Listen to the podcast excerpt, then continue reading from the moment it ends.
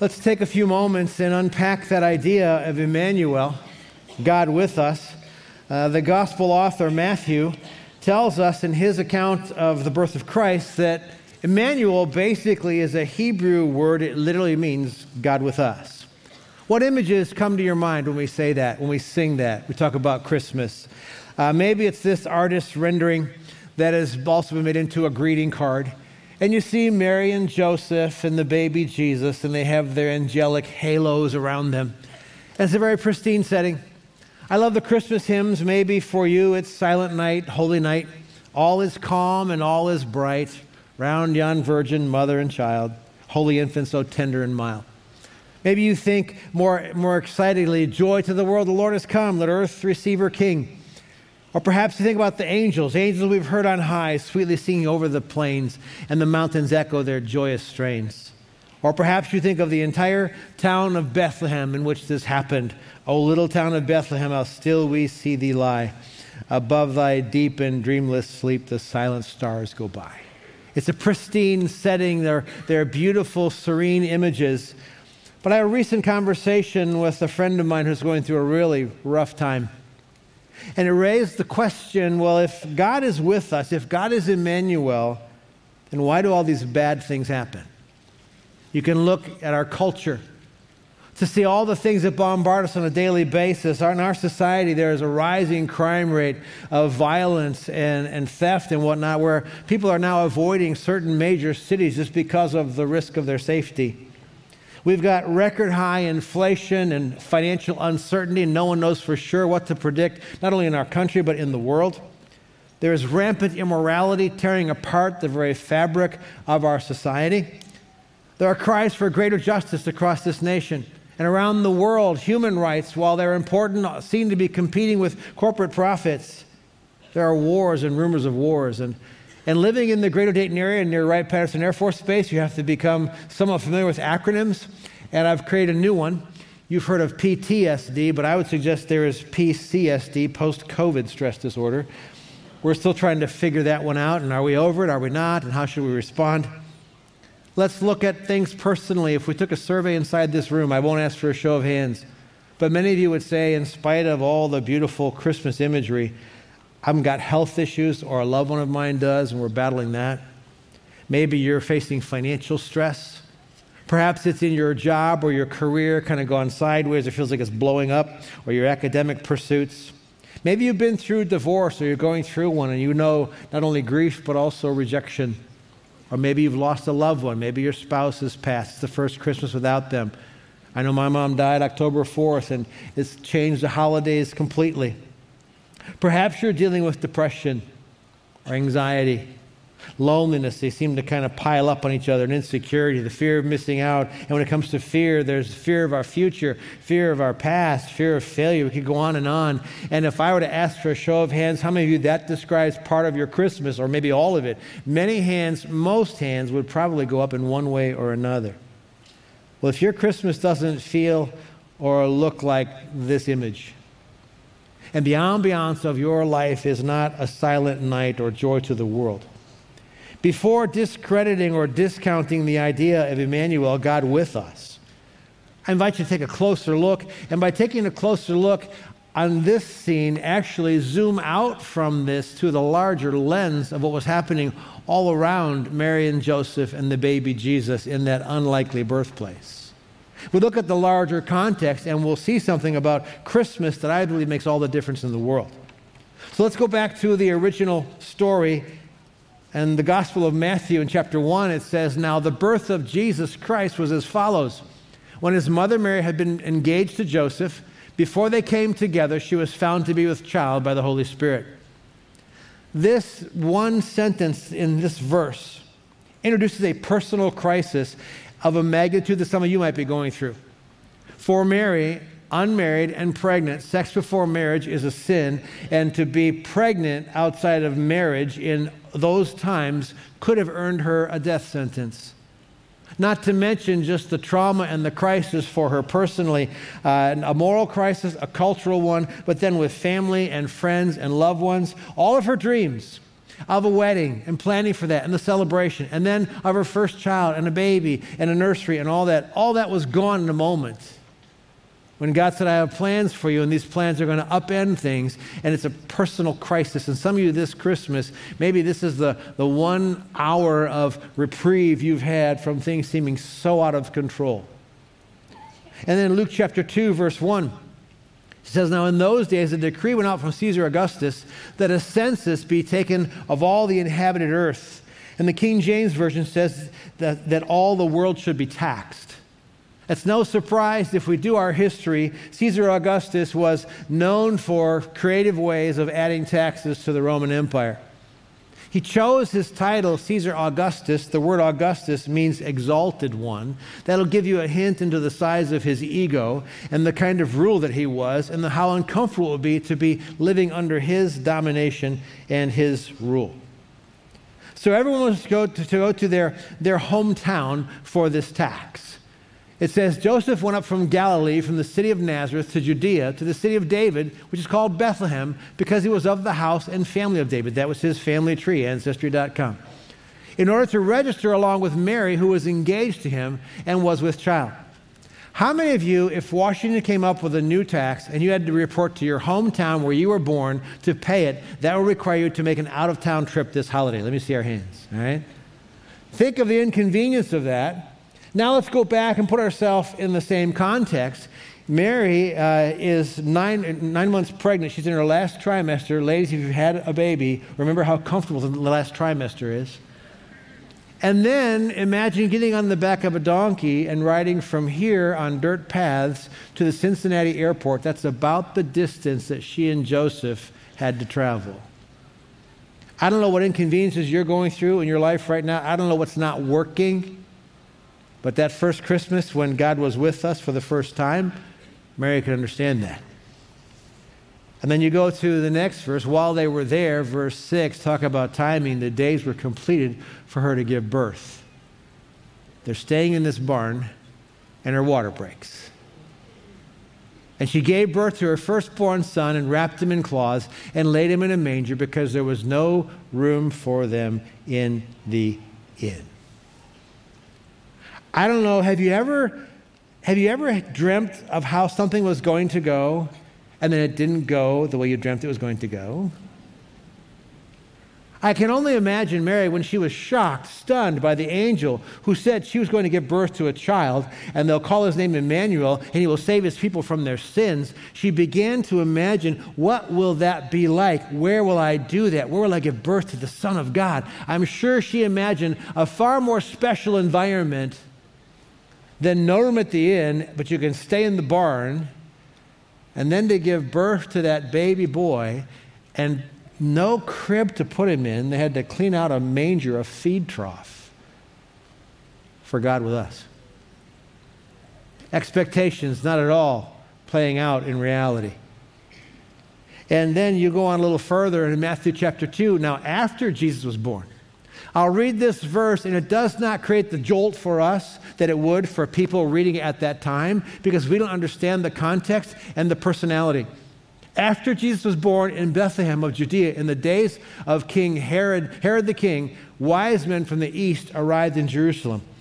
We skim right over that. Herod the king. Say Herod the king doing our history and our homework, we find out that Herod was a, a, paranoid egomaniac of a ruler, so much so he had two of his own sons executed because he feared they were trying to take over his kingship. That's the kind of king he was. And so you can imagine then uh, when that happened, the next verse, when these wise men came from somewhere in the east and they said, Where is he who has been born king of the Jews? That threw him into a rage. He tried to cover it. But this paranoid egomaniac now says, What? There's a king being born to take my place? For we saw his star in the east and have come to worship him. You read the rest of the story, he tells these wise men, Well, well go find him, and after you do, come and tell me where he is so I can worship him too. That wasn't his intent. His intent was when I find out where this king is, I'll eliminate my my competition. And then you see that in verse 13 When they had gone, when the wise men left, when the shepherds left, behold, an angel of the Lord appeared to Joseph in a dream and said, Get up, take the child and his mother, and flee to Egypt, and remain there until I tell you, for Herod is going to search for the child to destroy him.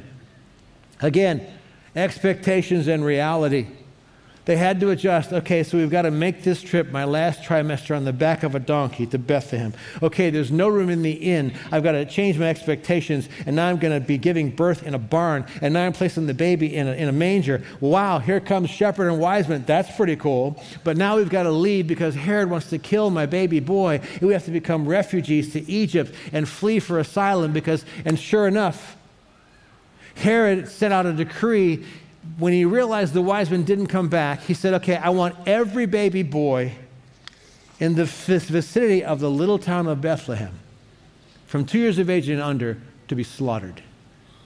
And that's what he did. And I look back on that first Christmas and I appreciate all the poetic renderings but I would suggest that rather than struggling with the question, if God is with us, if God is Emmanuel, why do all these bad things happen? And instead, I would flip that and say, since all these bad things happen, God chose to be with us. You see, political unrest and discontent, major in the time of Christ. Financial uncertainty, injustice, unfairness, expectations not matching reality, all those things, overwhelmingly so in this scenario, in this picture.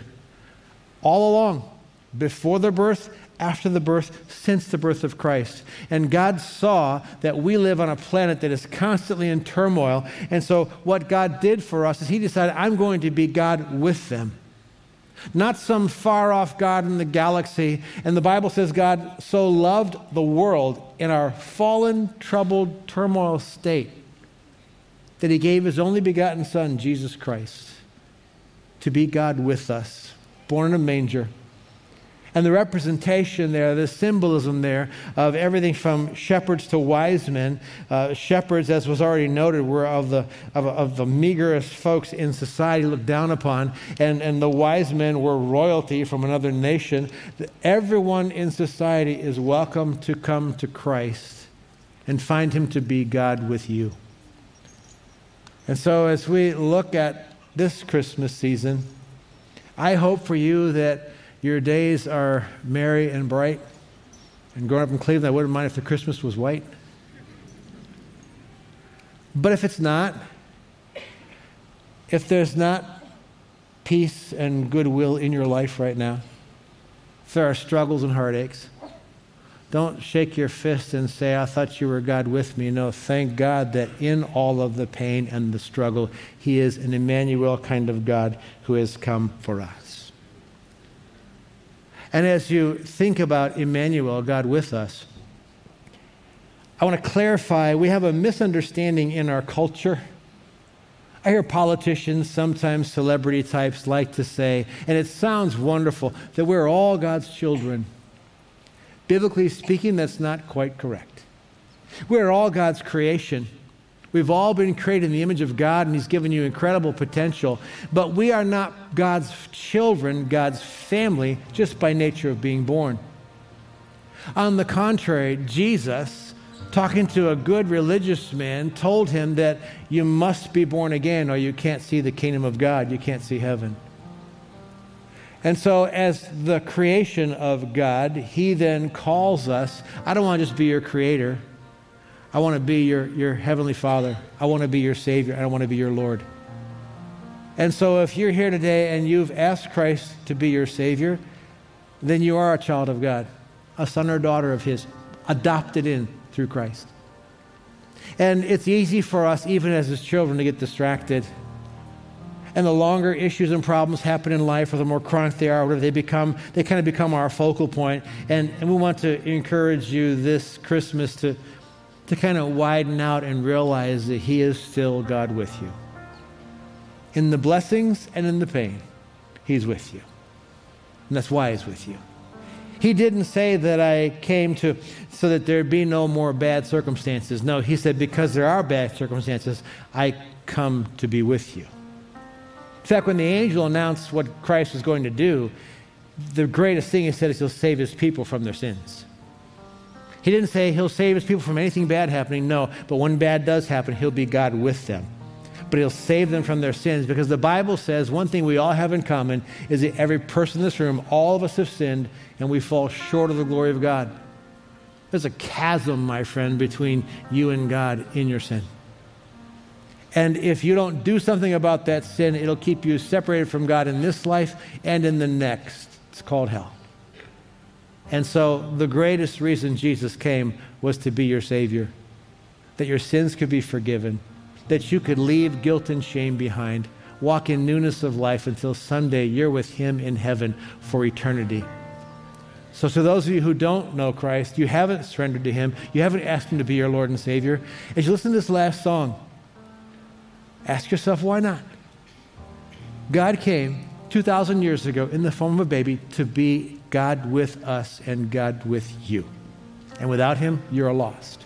Without Him, I wouldn't want to begin to attempt to live life. And so consider Emmanuel. Give thanks to Him if you're a follower of Christ. If not, consider asking Him to be that to you today.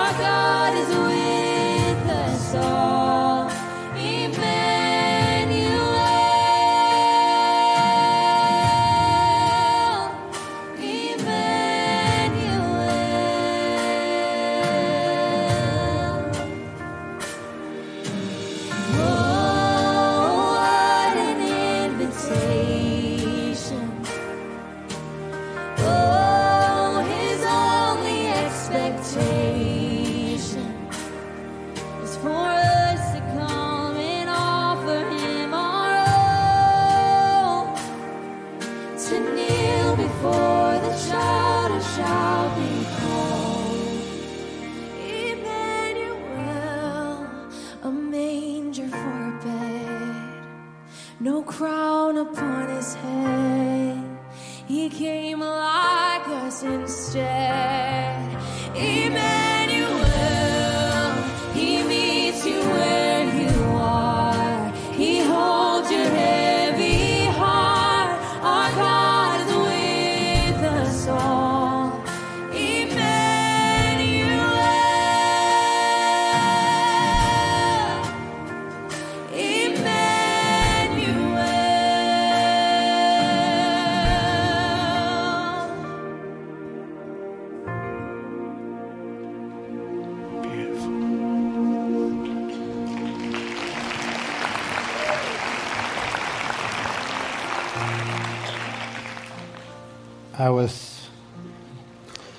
standing in the back there listening, thinking back that I've had the privilege of preaching Christmas messages for over 30 years now. It never gets old. Because he's not just Emmanuel for you. I need him to be God with me. Over the decades of my life that I've followed Christ, I don't know where I'd be without him. And I've, I've seen him do, you know, he,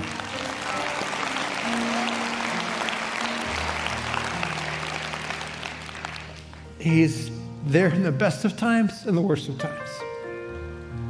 He's there when everyone is around, he's there when no one is around. And he understands when other people just shake their head and walk. He is God with me and you. I've watched him do incredible things in this room. And our team has done such an amazing job and put so much time into it. And I was here Wednesday evening late as we had the second dress rehearsal done around 10:30 or so. And it was it was great, but there's something about when the room is filled with people. The Bible says that God inhabits the praise of his people and his presence is here. And I can't fully explain, but I've seen him transform lives. I've seen guilty people finally get relief from shame. I've seen people who struggle, their struggles are gone, or at least they have God with them in their struggles. He is Emmanuel. And I don't mean to project on people, but if you don't know Christ, I have no idea how you make it through life. I, for one, need him desperately. It's easy for me to praise him and celebrate him because of who he is. And so I'm going to ask you just to, to bow your heads with me and allow this holy moment to stir your heart. If you're a Christ follower, push everything aside and just fall in love with that beautiful baby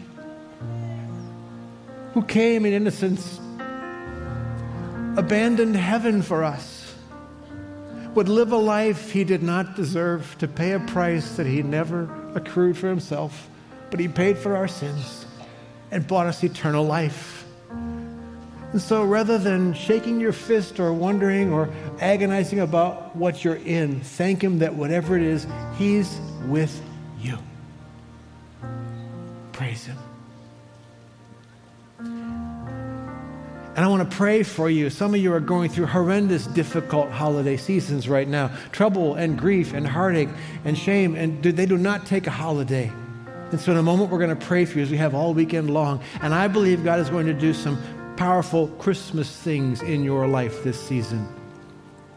To others of you who don't know him, if there's a stirring in your heart, maybe I should say yes. Maybe, maybe this whole thing, Jesus Lord, I need God with me. You certainly do. And that's the Holy Spirit stirring and prompting you.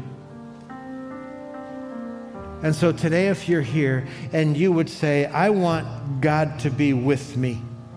I want to be his child, not just his creation. I want Jesus to be Lord of my life, and I want to have forgiveness of sins, but I want to have the peace he said he would give, the joy he said he would give in spite of circumstance. I want that for my life. I need that for my life. If that's you, or if you're a Christian and you'd say, I need a very special awareness that God is with me, Emmanuel, in my life right now, in this time, what I'm going through. In either case, we want to pray for you. Would you just raise your hand saying, Yeah, that's me? Believer or I need to be a believer, all across this place. Yeah, there have been hundreds all weekend long. Heavenly Father, you saw this world in our darkness and our pain, heartache and shame, longing, wandering, lost. And you realized that we needed a Savior. And we're so thankful that a Savior was born to us. The Son was given, Christ the Lord. And He is now God with us. Jesus, thank you that you promise us your Holy Spirit to be present in us and through us all the days of our life, through everything. Thank you for all the blessings, all the goodness. We don't minimize that at all. But thank you that you're with us through the struggles and the journey. And that someday we'll be with you forever in heaven. Lord, you saw the hands, you know the hearts of those that are here that say, you know, I want Jesus to be God with me. I want him to be my Emmanuel. See their heart and hear their cry. And I'm going to ask everyone here, in honor of those who raise their hand to say, I want to accept Christ. Maybe you didn't, but you, you want to do that. We're going to put a prayer on the screen. And if you would just, everyone, read this out loud with me. And if you want to accept Christ today, invite him to be your Savior, that you would become a, an adopted son or daughter in God's family, and he's God with you, Emmanuel. Pray this prayer sincerely, and that's how it begins. Pray with me, everyone. Dear Jesus, thank you for coming to this earth to be Emmanuel, God with us. Thank you for dying on a cross for my sins. Please forgive me. I'm sorry. I ask you to become my Lord and Savior and surrender my life to you today. From this day forward, I ask you to be my Emmanuel, God with me. Thank you for hearing and receiving me today. I ask all this in your name. Amen. And we trust that God will minister to your heart in response to that. And the Bible says when one person repents, all of heaven rejoices. And so far, we've had about 60 some people make that salvation decision this weekend. Would you celebrate them and those here today?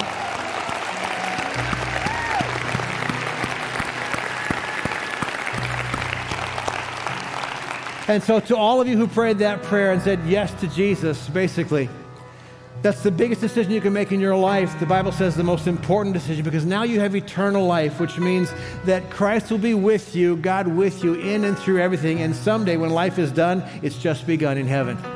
And so the question is well, now what? How do, what do I do from here? Big decisions bring big questions. We want to help you with that. And so when you leave today, if you prayed and said yes to Jesus, you can hit that QR code.